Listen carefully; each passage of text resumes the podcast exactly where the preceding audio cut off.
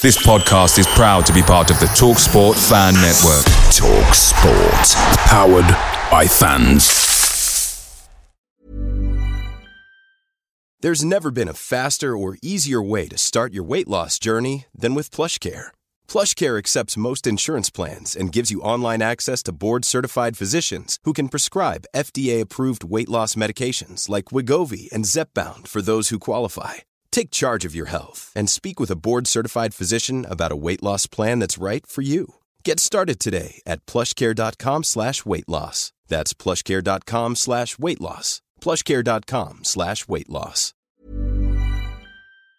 The TalkSport Fan Network is proudly supported by Delivery, bringing you the food you love. McDelivery brings a top-tier lineup of food right to your door. No matter the result, you'll always be winning with McDelivery. Order now on the McDonald's app and you'll get rewards points delivered too. So that ordering today means some tasty rewards for tomorrow. Only via app at participating restaurants. 18 plus rewards registration required. Points only on menu items, delivery fee and terms apply. See mcdonalds.com.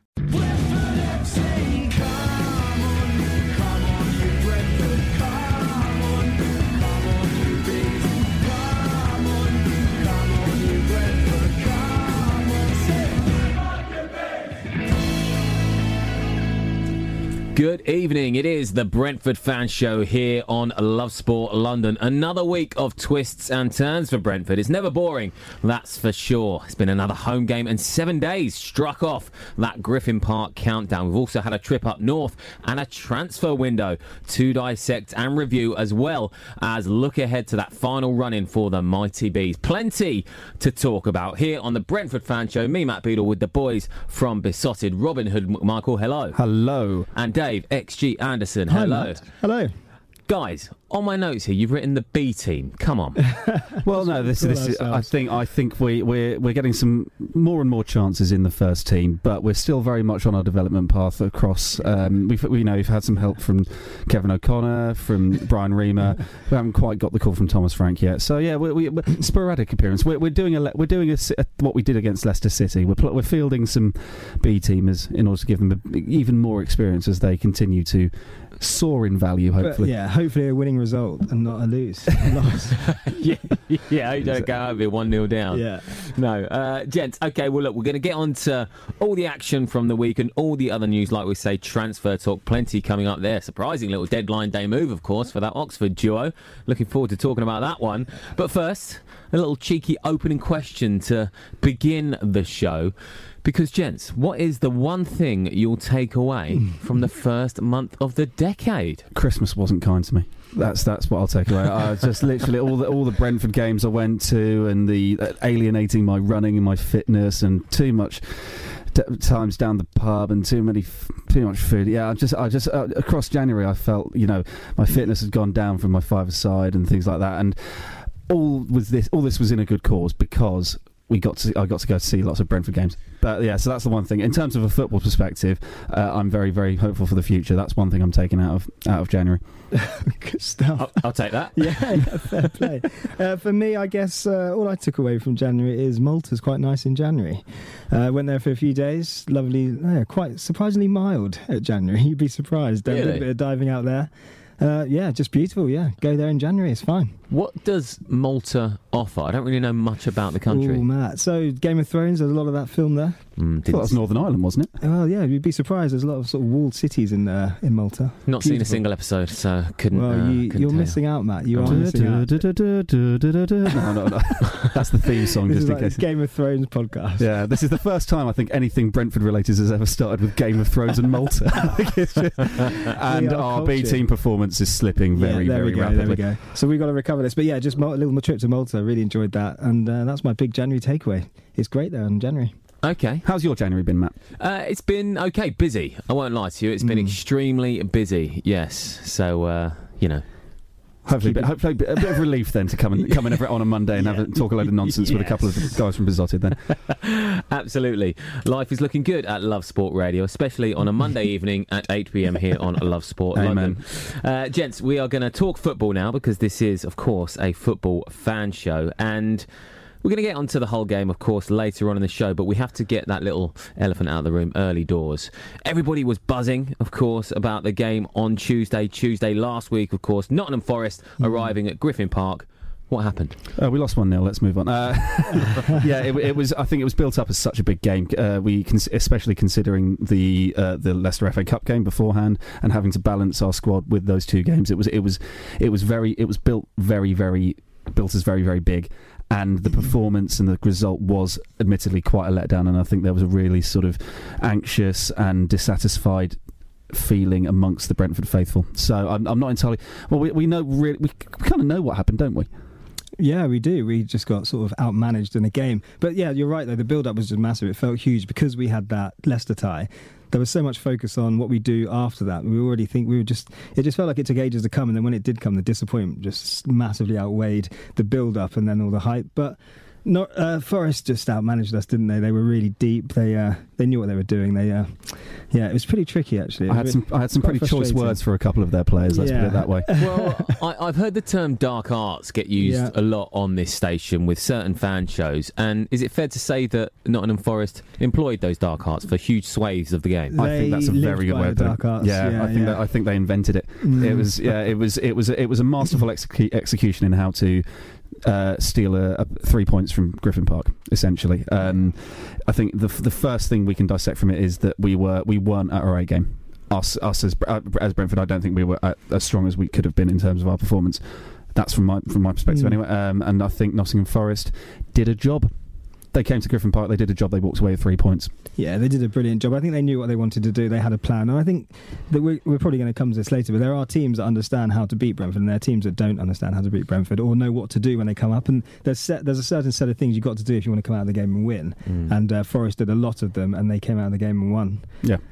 That's it, really. Do, do you think the whole fact that really, for the first time, I'd say this season properly, with the feeling around Griffin Park and Brentford Mm. that crikey, actually, we might we might actually do this. That because this was billed as such a huge game Yeah. for the first time, really this season, maybe it got on top of the players, on top of the fans a bit too much. Yeah, no, I don't think it did. I, I think the fa- the fans were intent, like we were we were sort of looking forward to it and really keen. But I, I don't think it affected the players in any way at all. I think they, Robin doesn't think there was a good performance. I don't think the performance was that bad. I think we just came up against a really stiff team and they were solid at the back and, and just sort of managed us into areas we didn't want to be.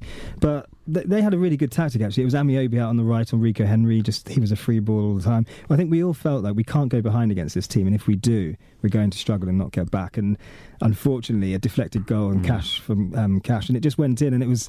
It was kind of there was inevitability from there, wasn't there? It was it was it was so frustrating because we said before the game we can't concede first because Nottingham Forest are ruthless when it Mm. comes to defending leads. They just they they are so good at, ke- at keeping teams at bay once they've gone ahead. They sit deep, they press um, from deep areas. They're very they're very very strong in that regard. So when when we conceded first Mm. and the manner of which the goal it was a deflected shot. It was it looped into the bottom corner. I think it was just it was such an ugly goal to concede. But and brilliant for them. They all they're Yeah. all worth the same amount, aren't they? Exactly unfortunately um, and yeah it was it, it was it was not our finest hour uh, and I think it's a lesson. And thank, thankfully, Thomas Frank said after the game, "It's uh, we need to learn lessons from this." If he'd have come out, if he'd have come out and said, Mm. uh, "We, you know, we should, the stats show we should have got three points," uh, yada yada yada. I'd have been worried, but the fact that he acknowledged the performance and the team of our opponents, I think, is a very strong sign. It shows that hopefully we will learn from that moving forward.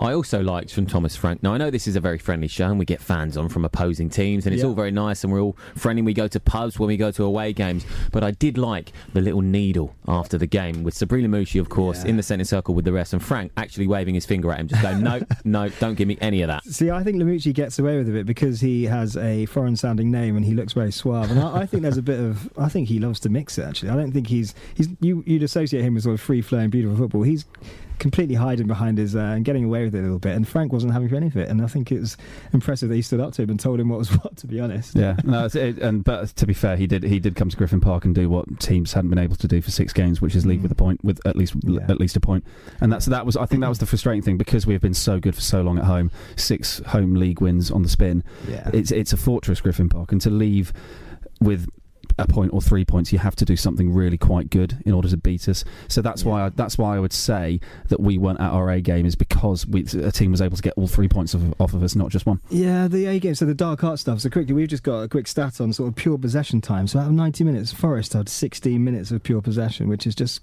it's just so low. It just shows that they don't want the ball. They're just there to sort of waste time, sort of niggle at us, and just make sure we sort of run out of ideas and not. Was there was there 50 minutes of dead time? Did yeah, you say? Yeah, that's it. So that there's nothing going on in this game. So and that's it was. You can tell they have a game plan. It's just whether you sort of fall for it or whether you whether you do something different or whether you just sort of fall down the path that they want you to go down. And we we kind of did, didn't we? So you told me that stat, and I just thought. So really, for 90 minutes, we watched a game, and for 50 minutes, nothing was happening. and I, but and I just all I remember from Yeah. that was the frustration and the not quite getting that pass through, and not quite Mm. creating that chance, and obviously the just relentless time wasting. Yeah, it was really My bad, wasn't it? goodness, it was it was atrocious, absolutely atrocious. Yeah. It's amazing how that can happen at this level of football because you don't Yeah. really see that in the Premier League, do you? No, You no. can't get away with it in the Premier League. No. It's it's it's and uh, th- their goalkeeper got booked in the 24th minute, I think. Mm. for time wasting. Now that gives you an indication of it wasn't just sort of okay, we're gonna you know we're gonna time we're gonna time waste later on in the game just to try and run the clock down. They w- they were just so keen on not letting anyone have the ball, not just themselves but us. Yeah, very frustrating. But yeah, as I said, they came around the points, and uh, it was the plan, and it, it worked. It's just we do we need stronger refereeing or do we need stronger assistance? That's yeah, something's got to change. But otherwise, we're going to keep getting we're going to keep getting done like that. Yeah. Mm. The age old debate. Okay, gents. Well, the good thing, the positive is, Mm. is that we get to the weekend, Brentford win, Forest lose. So, bosh. There we go. Exactly. We are going to no longer talk about the Nottingham Forest game. No. That is over. Next that's up, in the past. It's in the past. It's gone. It's finished. It's done. Uh, next up, we've got Robin Hood and Little Dave's Merry Roundup. It is the transfer window edition. Robin Hood, Robin Hood, riding through the glen. Robin Hood, Robin Hood, with his band of men. Feared by the bad, loved by the good. Tell you what, we've reached new heights here on the Brentford Fan Show. Have that, Hawkins. Yes. Have that if you're listening over on Love Sport, Hawkins. it's a new sheriff in town now.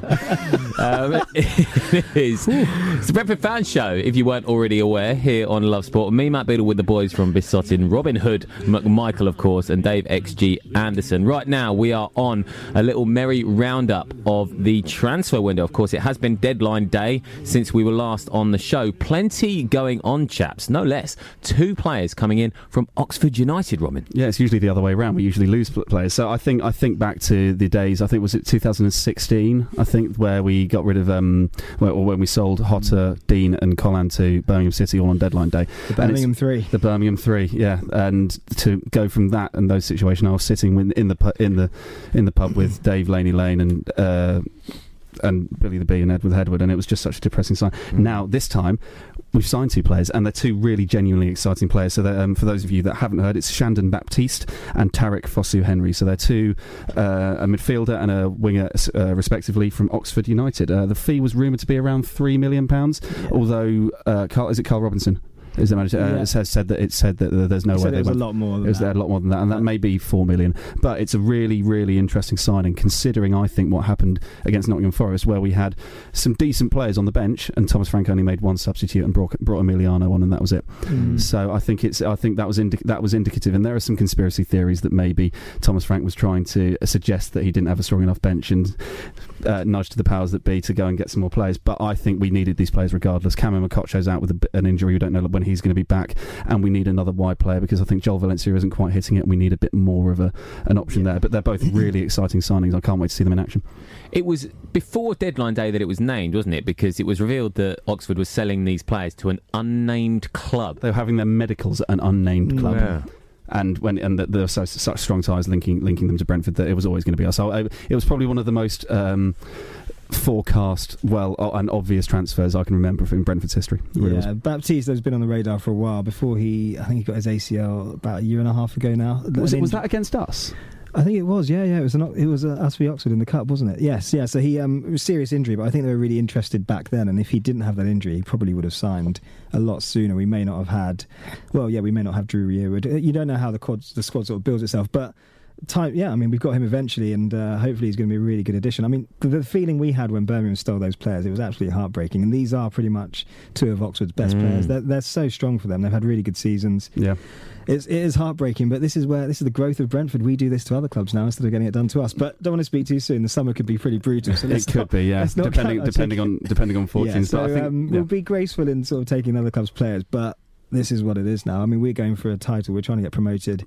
You gotta, you gotta strengthen them. And also, they're not, it's not as if they're, they're young players and they're coming to a Mm. club that's very progressive and that's going to help them. It's not as if they're coming for big, for massive shed loads of cash and they're just going to be sat on the bench and not developed and then farmed off to another League One. So these, these are these are really this is a really good opportunity for these players. Tariqe has only been at Charlton, for, uh, only been at Oxford since moving from Charlton for six months, Mm. and Shandon Baptiste has obviously had many suitors this season. He's been very very good. So this is a really progressive signing for Brentford. This is something that, like Dave said, we've been, we've had done to us before, and now we are the plunderers. We are the ones going and seeking for searching for jewels in League One, and it's brilliant. So those are the two players that did come in. I imagine generally you're quite happy with the January window, been happy with the window since the start of the summer, really.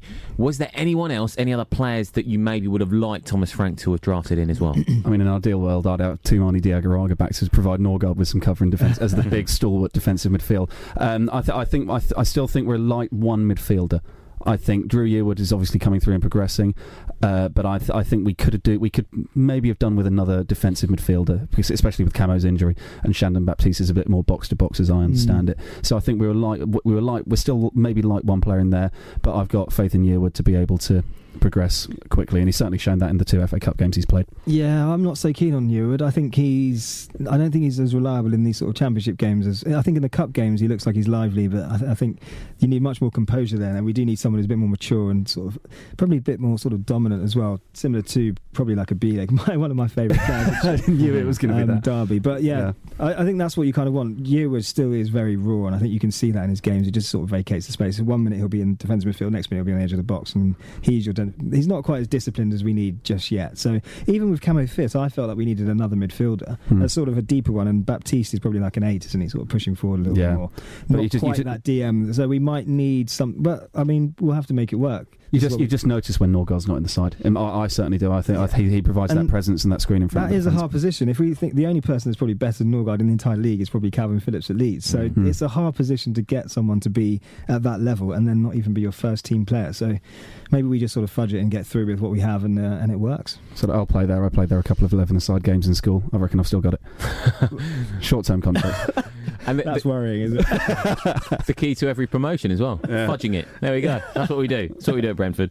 Uh, those are the incomings, Robin. Some outgoings. Yeah, let's have some outgoings. So um, it's, it's, I, th- I think this is quite sad. Actually, I think he's he's far better and gets more gets far less credit than he should. Is Josh Clarke? So he's um, basically a utility player for Brentford. He's been with the club for nine years, and he's played pretty much every position you could possibly think of. He start he started out as a right winger, then we moved to right back. He played a few games at left back, and then played a few games left wing. A couple of games up front as an auxiliary striker. Um, he probably played in goal. I don't know, but he's he's been he's, he's been a long servant for nine years at the club. He's he's pacey. He's got two good feet. He's got a good work ethic. Well, Probably not the best touch of a footballer, and not not as very not as good in possession. Um, and unfortunately, he's been released. Now he was released this January. Uh, mutual termination, uh, mutual termination of his contract, so he's free to negotiate with another club. So, although it appears a little bit brutal, that you know we just released him, terminated his contract. He did get a really good send off, a really good mention, a, a rundown of the list of all the stuff he's done across nine years at the club. Yeah. Uh, and I wish him really all the best for the future because I think he's he's just never had that fully fully cemented starting place in the in the side across those nine years. Um, but he's, he's he loves scoring against QPR, so he'll he'll always go down. He's going to go down a legend, isn't he? I, Yeah. I think he's just a victim of one of those players that don't really have one position, and then you kind of are they that good in one position? You sort of try and fill them in everywhere. Probably more like a poor man, Sergi Canos in a way. Like he sort of can play in those four positions, and you never really sort of settle down.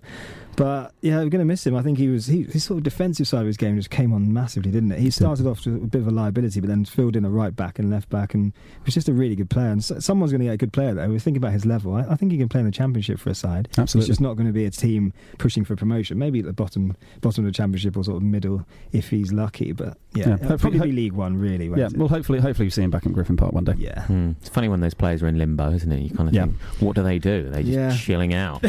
it's a diff- it's a difficult position. Yeah. But we've also had a couple of other outgoings as well. Mm. Tom Field uh, has left um, uh, for Dundee United, uh, and best of luck to him. Uh, a few good games, few a couple of goals in one game for us against was it Eastleigh in the Yeah, FA yeah, Cup. Um, uh, talent, talented player. Yeah, he is. I think I remember watching. I think I saw him play against Man United in a pre-season friendly, or sort of a, uh, one of those uh, B, early B team matches, and I thought he was unbelievable. Sort of really strong left foot, up and down. Played left wing at one point, left back at another point. Um, just a really good player, but it's it's just not going to work for him here. So Yeah. similar to Reece Cole, he might go up to Scotland and then sort of find his feet again and become the player he probably should be. And uh, it's just yeah, just unfortunate it's not with us, but wish him well as well. Exactly, and then uh, Canice, Carroll, uh, who signed from initially Oxford, I believe. We signed him from Oxford. Yeah, yeah. all these Oxford incomings.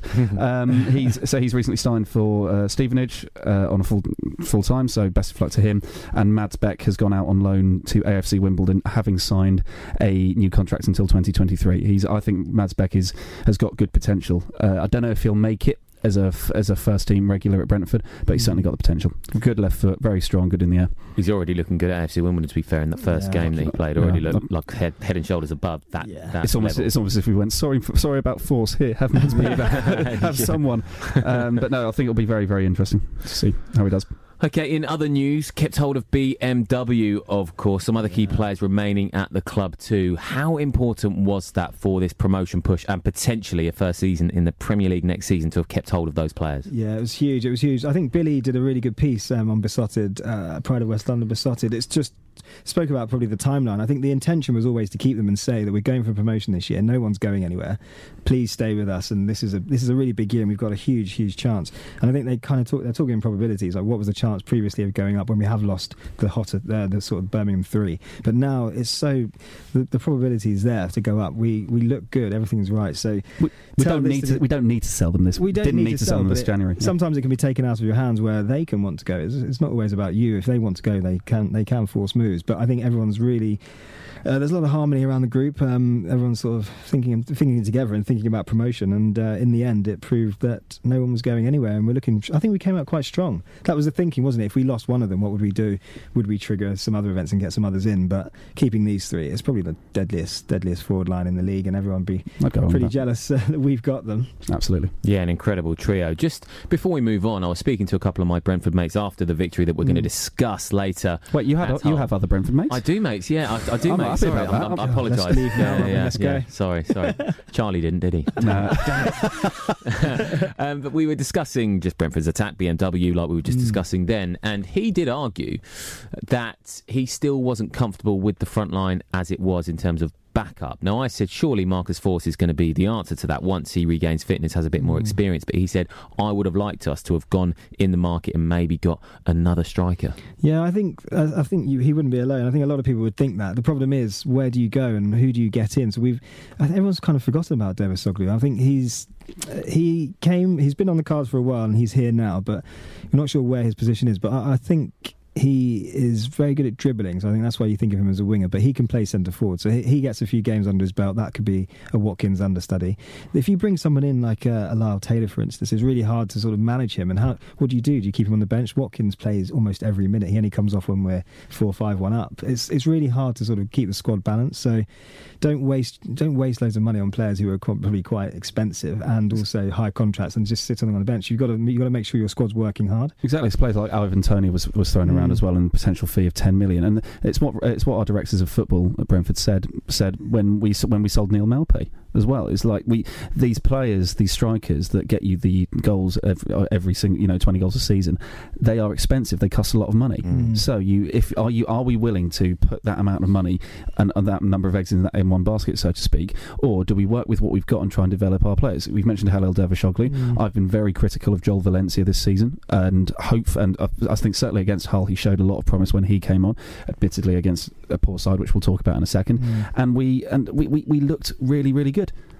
I think I think I think we, we underestimate the power of some of the players we've got. Jan Zamburek as well. Boy, that guy can play football, and he can play up there. Marcondes can operate up there. We are covered in terms of our backup. Mm. It's it's the fear of losing one of those front three to injury or to transfers. That's what that's what plays on the fa- the minds of the Brentford fans. Yep, indeed. Plenty to discuss, I'm sure, as the months, as the weeks go on, as that title chase continues. And it was continuing, of course, at the weekend at Hull, a thumping 5 1 victory of the Tigers. We're going to be talking about that next here on the Brentford Fan Show on Love Sport London. It's the Brentford Fan Show here on Love Sport London. Me, Matt Beadle, with the boys from Beesotted, Robin Hood, McMichael, and Dave XG Anderson. We're going to get on to our review of that thumping win at Hull in a moment or two. But as per usual, the boys were in the pub after the game speaking to fans from both teams about the game. It's the perfect tonic to wash down the um, the, def- the, defeat on Tuesday. I thought we we didn't re- we were coasting in the first half. We obviously conceded a really naff goal, uh, and I don't think we ever really hit our stride, really hit into gear. Second half, I thought the midfield tightened up a little bit, got a bit more solid. There was a bit more fluidity to our passing. But th- at the end of the day, the result was the important thing. We needed to get a win in order to get our- get ourselves back on track. But I think it's the the momentum that we've built up with it. You know, five 5 1 win. We'll get onto the scorers in a second, I'm sure. But yeah, just it's such a valuable way in which we have bounced back. So yeah, we got the result, but the performance, particularly in the second half as well, yeah, it's just, it's just wicked. Um, no, I was quite confident about going up to Hull, um, and I think we just needed a little bit. I thought we were a bit rusty, maybe, and I was I was a bit in doubt as to whether resting so many players for the Leicester game and not maybe using some of the players who played against Leicester, against Forest. I was a little bit in doubt then. So, but I think today what we showed was that. Um, we can put a game behind us quickly, and that is a strength we haven't had before, really. And I think now we just, we just, I think Frank Sykes him up and says, right now, come on, forget that game, let's do this one. And it was a brilliant performance, you know. And also, I think Benrahma was probably still a bit too under the we- under the under the weather, so to speak, after his dad died. Maybe he was plunged into it too early last week, but today, I mean, he just he just gave it everything, and it was fantastic. And um, I mean, a sublime move was the ball out to Rico.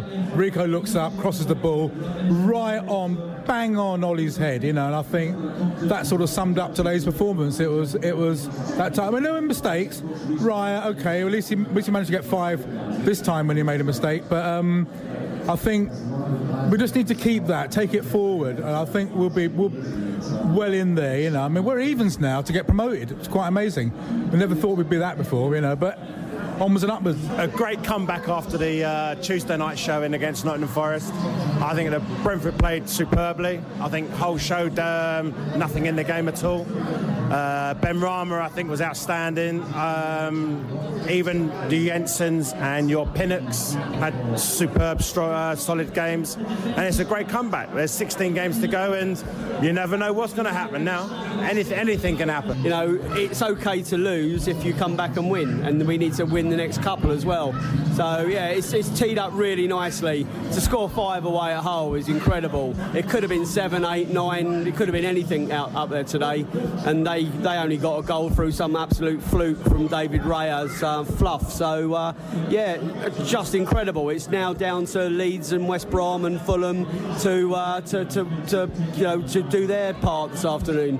Uh, you can't ever say a bad thing about a five-one away uh, win. So I'm not even going to get too critical, um, too too um, you know under the microscope about it. It's literally the perfect bounce back and, and the perfect result. So proud and so pleased for um, for Said Benrahma. You know you could see what it meant to him and the way he celebrated for his father. So yeah, brilliant. Just a brilliant brilliant start to the day, mate the perfect bounce back, as that last fan said there. Indeed, it was. Also referencing Leeds, of course, saying it's up to Leeds and West Brom and Fulham to do what they got to do now. Now, two of those three won. One certainly did not, did they, at home to Wigan? We're going to be talking about that, of course, XG Dave. On Friday, you're yeah, going to be here yeah. for the Leeds United I am fan actually, show. Yeah, a little bit of cross uh, cross fan pod music stuff going on. Short yeah. short term loan. Yeah, Yeah. yeah, short short, term term, really short. Yeah, hopefully uh, it goes well. But the outstanding name that was mentioned there really was Said Benrahma. Hat trick, a lift of the shirt. It was an eventful day for him, wasn't it, Robin? It was indeed. I, th- I, I, I was absolutely gushing and so pleased and so chuffed for the man.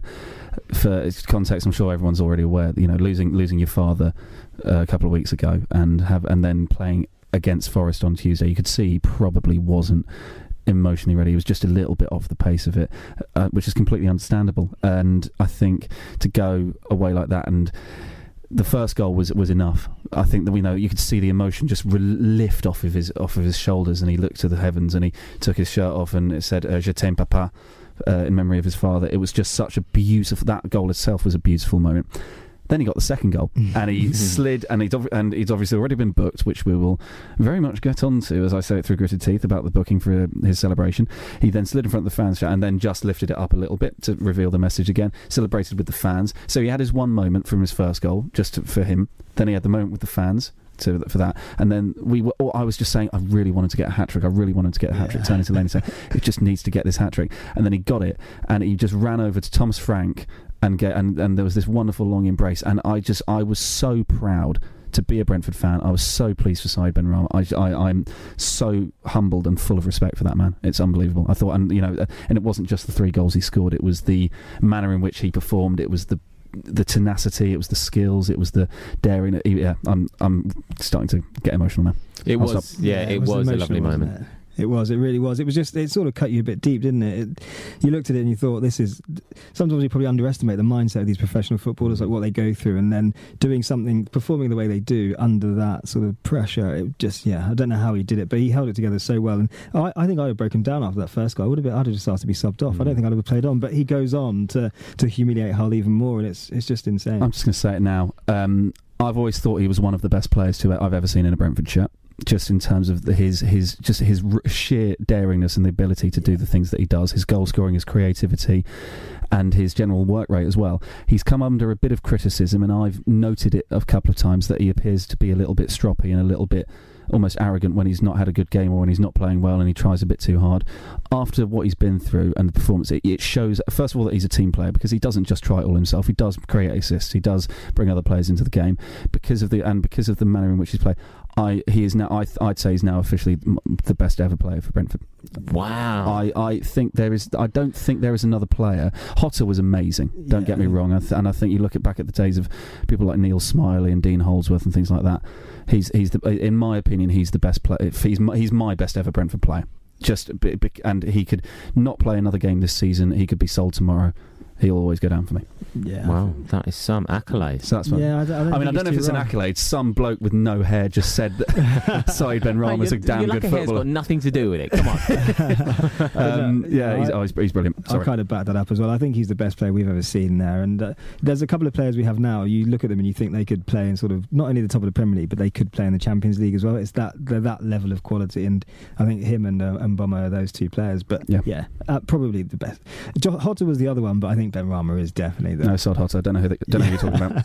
And in terms of just very quickly touching on the goals, the first one, yes, slightly fortunate, bit of a defensive lapse of concentration, I suppose you could say. The second one, beautiful technique Hmm. to finish off that cutback from Mbeumo, and then the third one, I know that it was kind of an open goal, but the the ability, the know-how to go, Uh, I need to it, lift this yeah, top yeah. bin. So you can tell Great he finish. does that in trading for fun. Anything rolled to him on the back post is just going in. You can tell the way he sort of finished that. But it's it's also that first time finish that came into the box for the second one. Yeah, really good to note that out. That finish, he's done, he's done that many a time before. He did it at Forest last season. Hmm. He did it at Rotherham. I think he got two in one game. It's the quality of. I think this is something Brentford look at. Is how players strike the ball first time when it comes into the box. If you who's suffering big time at Leeds right now, it's Bamford. He can't hit anything. Anything that comes towards him. I know it's sometimes on his right foot, but that clean striking of the first time, as soon as he's in the box, is really an underrated skill. And a lot of Brentford players are really good at it. Benrahma's just obviously the, the absolute pe- uh, the pinnacle. But yeah, it's uh, yeah, absolute quality player, isn't he? He is. So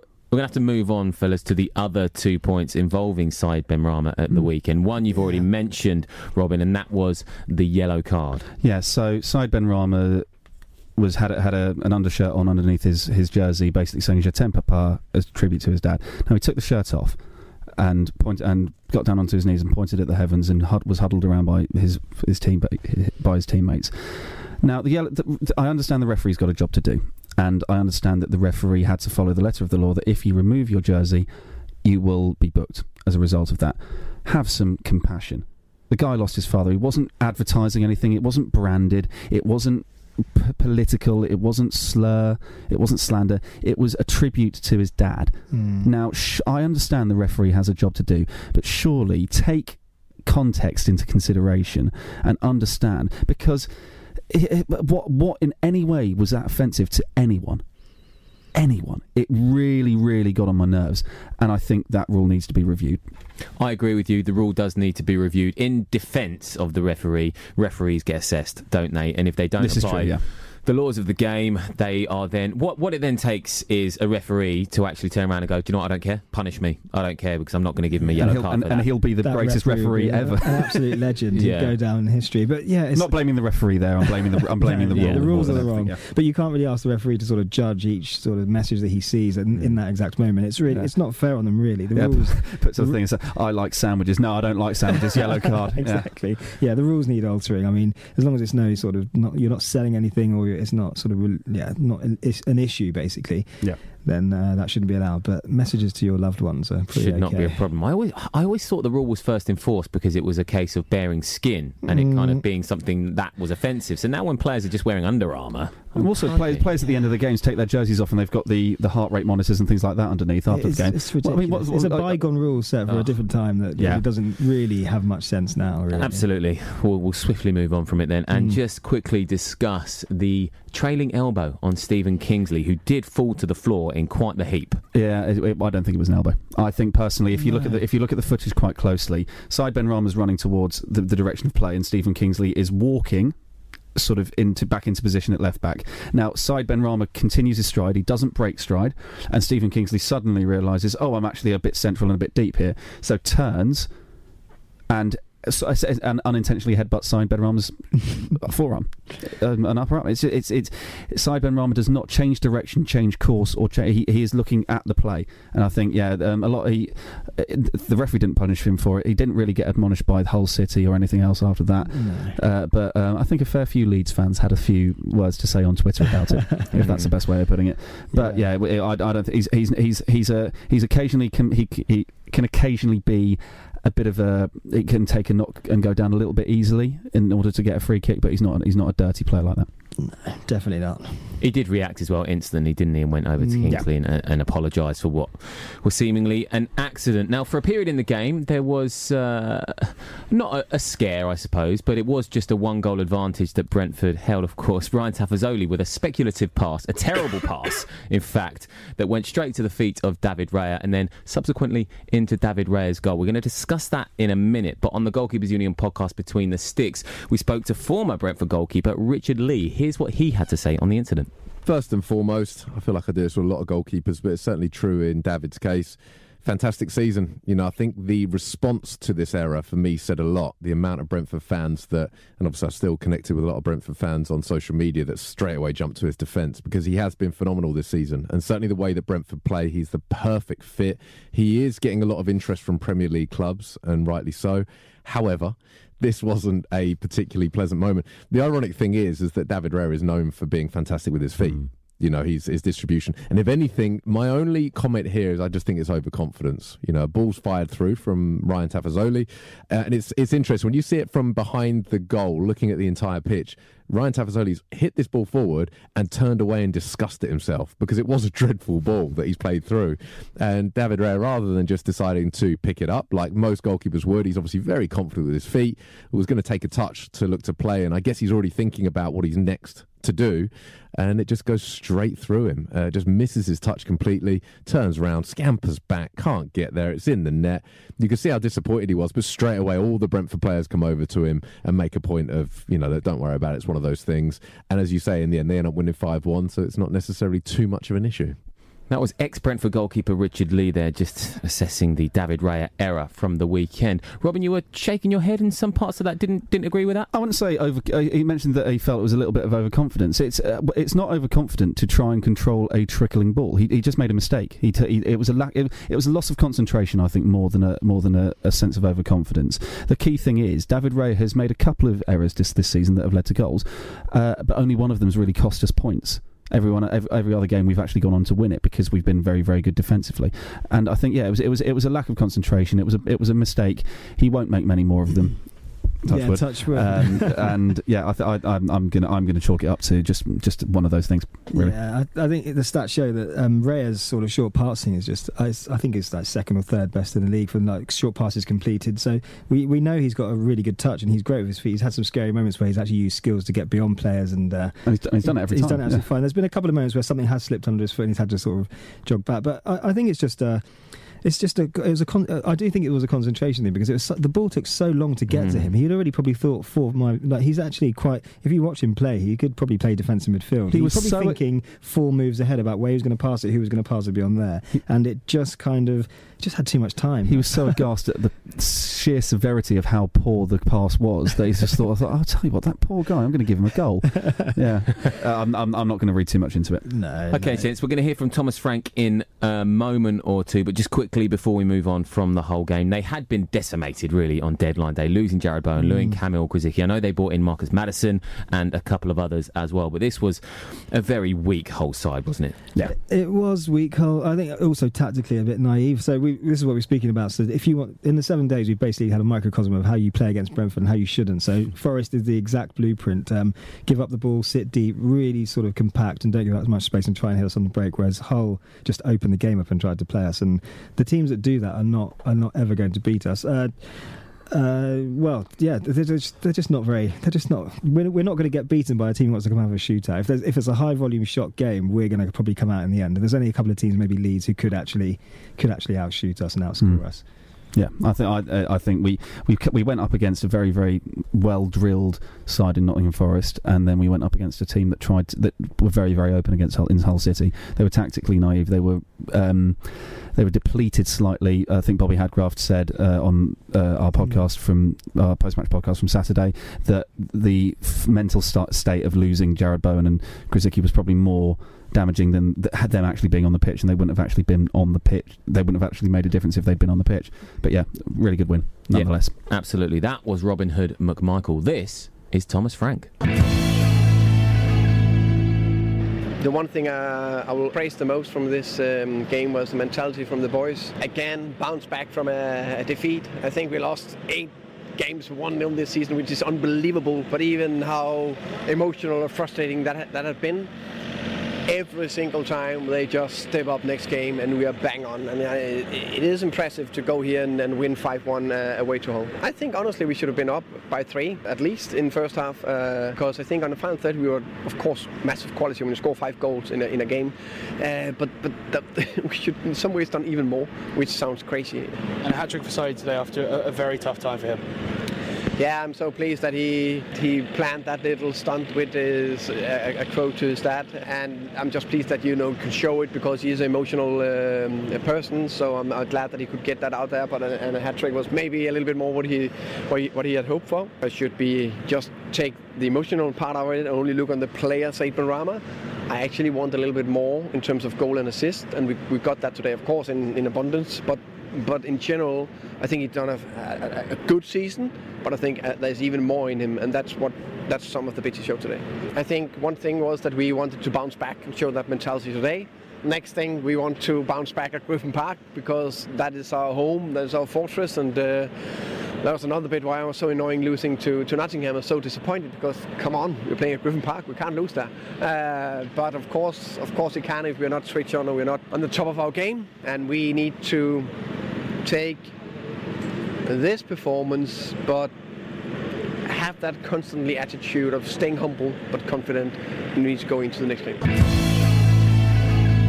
It's Brentford Fan Show here on Love Sport. Me, Matt Beadle, with the boys from Beesotted. We've got about nine, eight, nine minutes or so to go, so we're going to have a, a bit of a look back at the season and a look ahead to what is coming. 30 games in, Robin, 16 to go. How are you rating the season thus far? So far, it's been an incredible season. I think it's been uh, one of those one of those years where, or one of those seasons where things just seem to be going our way. It start it had a bit of a rocky start, a Mm. bit of a sort of didn't quite get off off the mark as we'd like to have done. But no, I think I'm I'm I'm, I'm really enjoying it so far. Uh, what what do you make of it, Dave? Well, yeah, I've got, I'm enjoying it as well. But yeah, I've got a bit of a question for you and Matt. Actually, you can uh, listen into this one if you want to. See if you can figure this out. So, what do all these games have in common? So, think about XG Dave's taken comes- over. The team that comes I'm enjoying it. first. Team that comes first is at home. So, Brentford v Birmingham, uh, Brentford v Stoke, Brentford v Bristol City, Brentford v Huddersfield, Brentford v Nottingham Forest, and then uh, away is now so Leeds v Brentford, uh, Preston v Brentford. Forest v Brentford, West Brom v Brentford, Mill v Brentford, and Huddersfield v Brentford. What have they got in common? One Matt- millers. One 0 I was going to say they, they were all one 0 losses for Brentford. Close, close, but they're all well. None of the Brentford haven't won any of those games. Ah. So none of those games have been won by Brentford. But um, the common thing throughout that, so what we're talking about, so, sort of our season to, to and fro between chalk and cheese and uh, Forest and Hull, is Forest have kept the game. So we really got expected goals. We got total expected goals for both teams. So combined, so say for instance, uh, Forest get 0.7, we get 0.7, that's 0.4. So all of those games have had around a 0.5, 0.4, and that sort of XG for both teams. Brentford cannot win games where the games are that sort of tight. So we can't we can't get beyond unless a game is sort of around 0.3, 0.2, 0.5 or much higher than um, those low tight games. And Frank speaks about this. We struggle to turn that into a victory. We those those cloggy games. So all of those sides, and unfortunately, we need to find a way to win those games. So that's how probably we're going to finish. We we need to finish the season better and actually find a way to win those games. But go, you look you look puzzled about. No, no, no, no, not puzzled at all. I'm actually quite Yeah. fascinated about it. I'm into it. I'm into the stats. Basically, basically, and long and short of this is we, we our our weakness is our, our weakness is those teams that just sit deep and defend, and it's Yeah. been a been, been our weakness for a long time actually. But we are, we we just our one, one weakness this season, looking back at it, is we ha- we are we aren't very good at converting. Conceding the first goal into a victory, Mm. that's and that's the key thing. And it's and it's team, teams like Leeds and Nottingham Forest that are better at, at it than us, aren't really? yeah, aren't there's they? a few teams that are really good at it. But yeah, just think if you think it's sort of low XG values, so the, keep the shots low, keep the values of the shots low, and uh, we can't come out on top of those games. When the game does get opened up and there's lots of shots and combined, it's sort of a high XG value in a game. We can come out on top of that. But it's it's how do we turn those tight games into wins? So we've played, we have played a couple of those teams twice, but we've got a few more of them looking forward. So we've got to play Cardiff again, uh, Charlton, are another one that um, could keep it tight against us. Uh, we've got to go to. Well, we've played Bristol twice. Um, who's another one that's going to be sort of a bit tricky? There's a few. Dar- I mean, Derby by that point when you go to Derby. Derby are quite. Uh, they're quite quite an open, open. team. Yeah, they're quite they're, open. they're a team we'd love to play. So Derby are fine. QPR we've played twice now. Uh, Swans as well. But there's there's a few sort of in there still. Um, Huddersfield have played twice, so we're lucky we don't have to play them. But we're trying to look at sort of are there any not banana skins, but who are these teams that do want to just sort of suffocate us and not keep not sort of keep the game open, which is what we thrive and that's what we need. Well, that's the thing. We, um, Dave and I just in the in the White Hart pub earlier on, we had a bit of a stat off, didn't we? We, Mm. we delved very very deep into all the statistics and all the XG. And just just as, for those that aren't aware, we go to the White Hart uh, pub as it's our White Hart Whisper. We talk about what we're going to do in this wonderful hour of talking about football and all things nonsense. And yeah, they're absolutely fantastic down there. And yeah, there's, we, we we discovered today they've got a chap called Jack who's a sort of an, not an avid Brentford fan, but he uh, he he's, he's he's been to a few games recently. He's actually going to Birmingham away as well. So yeah, but yeah, make sure you check out that pub. Great great team, great food, great drinks. Yeah. Um, and that, that formed the White Hart Whisper, and we would start, start started thinking who are our key games moving forward, where we almost expect it to be difficult, not necessarily because of league position, but because of their real sort of the, the, the style and the and the nitty grittiness of the game. And I think that those those those that Charlton one I think is is an important one. But then I think the key games have got to be against um, Fulham and Leeds and West Brom. Yeah, those, Those are, are huge. ones. Those It's are huge. just huge if, games. If we come out, I think if we come out of those on top, uh, sort of automatics is really on it. They're going to be Mm. well. Hopefully they're not tight games. Hopefully they're open games, and we come out of them on top. But Yeah. West Brom have got they've got the ability to sort of close it down and make it tight and uh, frustrate us. So Indeed. we'll have to see. Absolutely. We'll be previewing the Leeds game, of course, next week on the eve of what is going to be a massive game at Griffin Park. But before that, Saturday, it is Middlesbrough. Of course, second game of the season, wasn't it? First win. Ollie Mm. Watkins' first goal of the season. Absolutely, and uh, a win and a second win in a row away at Middlesbrough, which is unheard of for Brentford Football Club. Mm. It's a real Yeah. bogey side. Um, I'm, I'm very, I'm feeling very confident. I don't know about you, Dave, but I'm feeling confident. Yeah, I'm never very confident. I'm I'm sort of confident. That's what I one. Mildly confident. Borough have had You're a- David Raya confident. yeah, composed. But yeah, composed confident. but could let us slip up. Yeah, Middlesbrough have had a really big upturn, haven't they? They sort of went through a really dodgy patch, but they've got themselves a bit together now. I, I, I think we should have enough to beat them. It's gonna, yeah, it should be, it should be tricky, but I think we can come through and beat Middlesbrough. Yeah, I think I'm I'm I'm foreseeing obviously they've they've hit their stride in the second half of the season, which is always a good thing. You'd rather you'd rather finish the season strongly than start it strongly. And I think they're they're on a s- they're riding the a sort of a crest of the wave at the moment. I think, given that it's on home soil, and I think we'll be buoyed by the, the win against Hull. I think I think we're going to do them. I think Mm. it, I think it'll be a it'll be a very tough game. Uh, Middlesbrough are always by default almost a tough game. Uh, Just I don't know what it is about it. Middlesbrough is just really really difficult. Whether it's who, whoever the manager is, whoever the system and the style that they play, they are a very very difficult team. Um, my prediction going out on a limb is three one Brentford. It's probably my favourite scoreline. yeah, I- 3-1. I'm well, not quite as confident. I'll go two one. Two one Brentford. Beadle. I would agree with you. Yeah, I, I think it'll be. I think this will be quite open to be. Ravel, Ravel Morrison might make his debut for Middlesbrough. Who Possibly, who yeah. knows? But I think that yes, they have had a good run, haven't they? There were four wins on the bounce, but I think they've stuttered slightly, four or five without a win now. So who knows whether the pressure will build on Jonathan Woodgate. That is occurring on Saturday, of course. We'll have all the reaction for that on the next Brentford fan show next Monday, and looking ahead to the Leeds game. But before we go, fellas, the usual plugs, if you will. Just a reminder that the Beesotted Christmas, uh, the Beesotted uh, social will be on Friday the 1st of May, the day before the last ever Griffin Park match. Make sure you get your tickets for that. Uh, we'll have our podcast live on Thursday at 7am. It's the pre Middlesbrough. Billy's going to have his Middlesbrough chums on their way down to London. Uh, make sure you rev- review and like our podcast on iTunes, Spotify, and all platforms, and like us on the socials at Beesotted on Twitter and Facebook. Lovely. Cracking Very stuff. quickly before we before we finally finally finish, when Billy has his chums down, do they join you in the pub as well? Yeah, they do. Yeah, it's the it's the it's the wonder of Billy. It's the wonder of Beesotted. It, it, it connects football fans across the country and across the globe.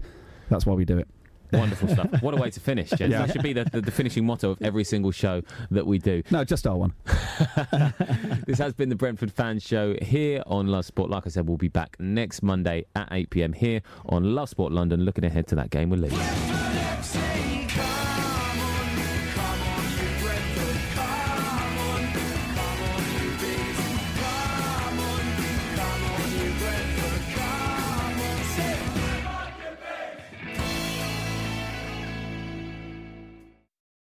Away days are great, but there's nothing quite like playing at home. The same goes for McDonald's. Maximize your home ground advantage with McDelivery. Order now on the McDonald's app. At participating restaurants, 18 plus serving times, delivery fee, and terms apply. See McDonald's.com. Hi, I'm Daniel, founder of Pretty Litter. Did you know cats tend to hide symptoms of sickness and pain? I learned this the hard way after losing my cat, Gingy. So I created Pretty Litter, a health monitoring litter that helps detect early signs of illness by changing colors, saving you money and potentially your cat's life. Pretty Litter is veterinarian developed, and it's the easiest way to keep tabs on your fur baby's health right at home. Go to prettylitter.com and use code ACAST for 20% off your first order and a free cat toy. Terms and conditions apply. See site for details. This podcast is proud to be part of the TalkSport Fan Network. Talk Sport. Powered by fans.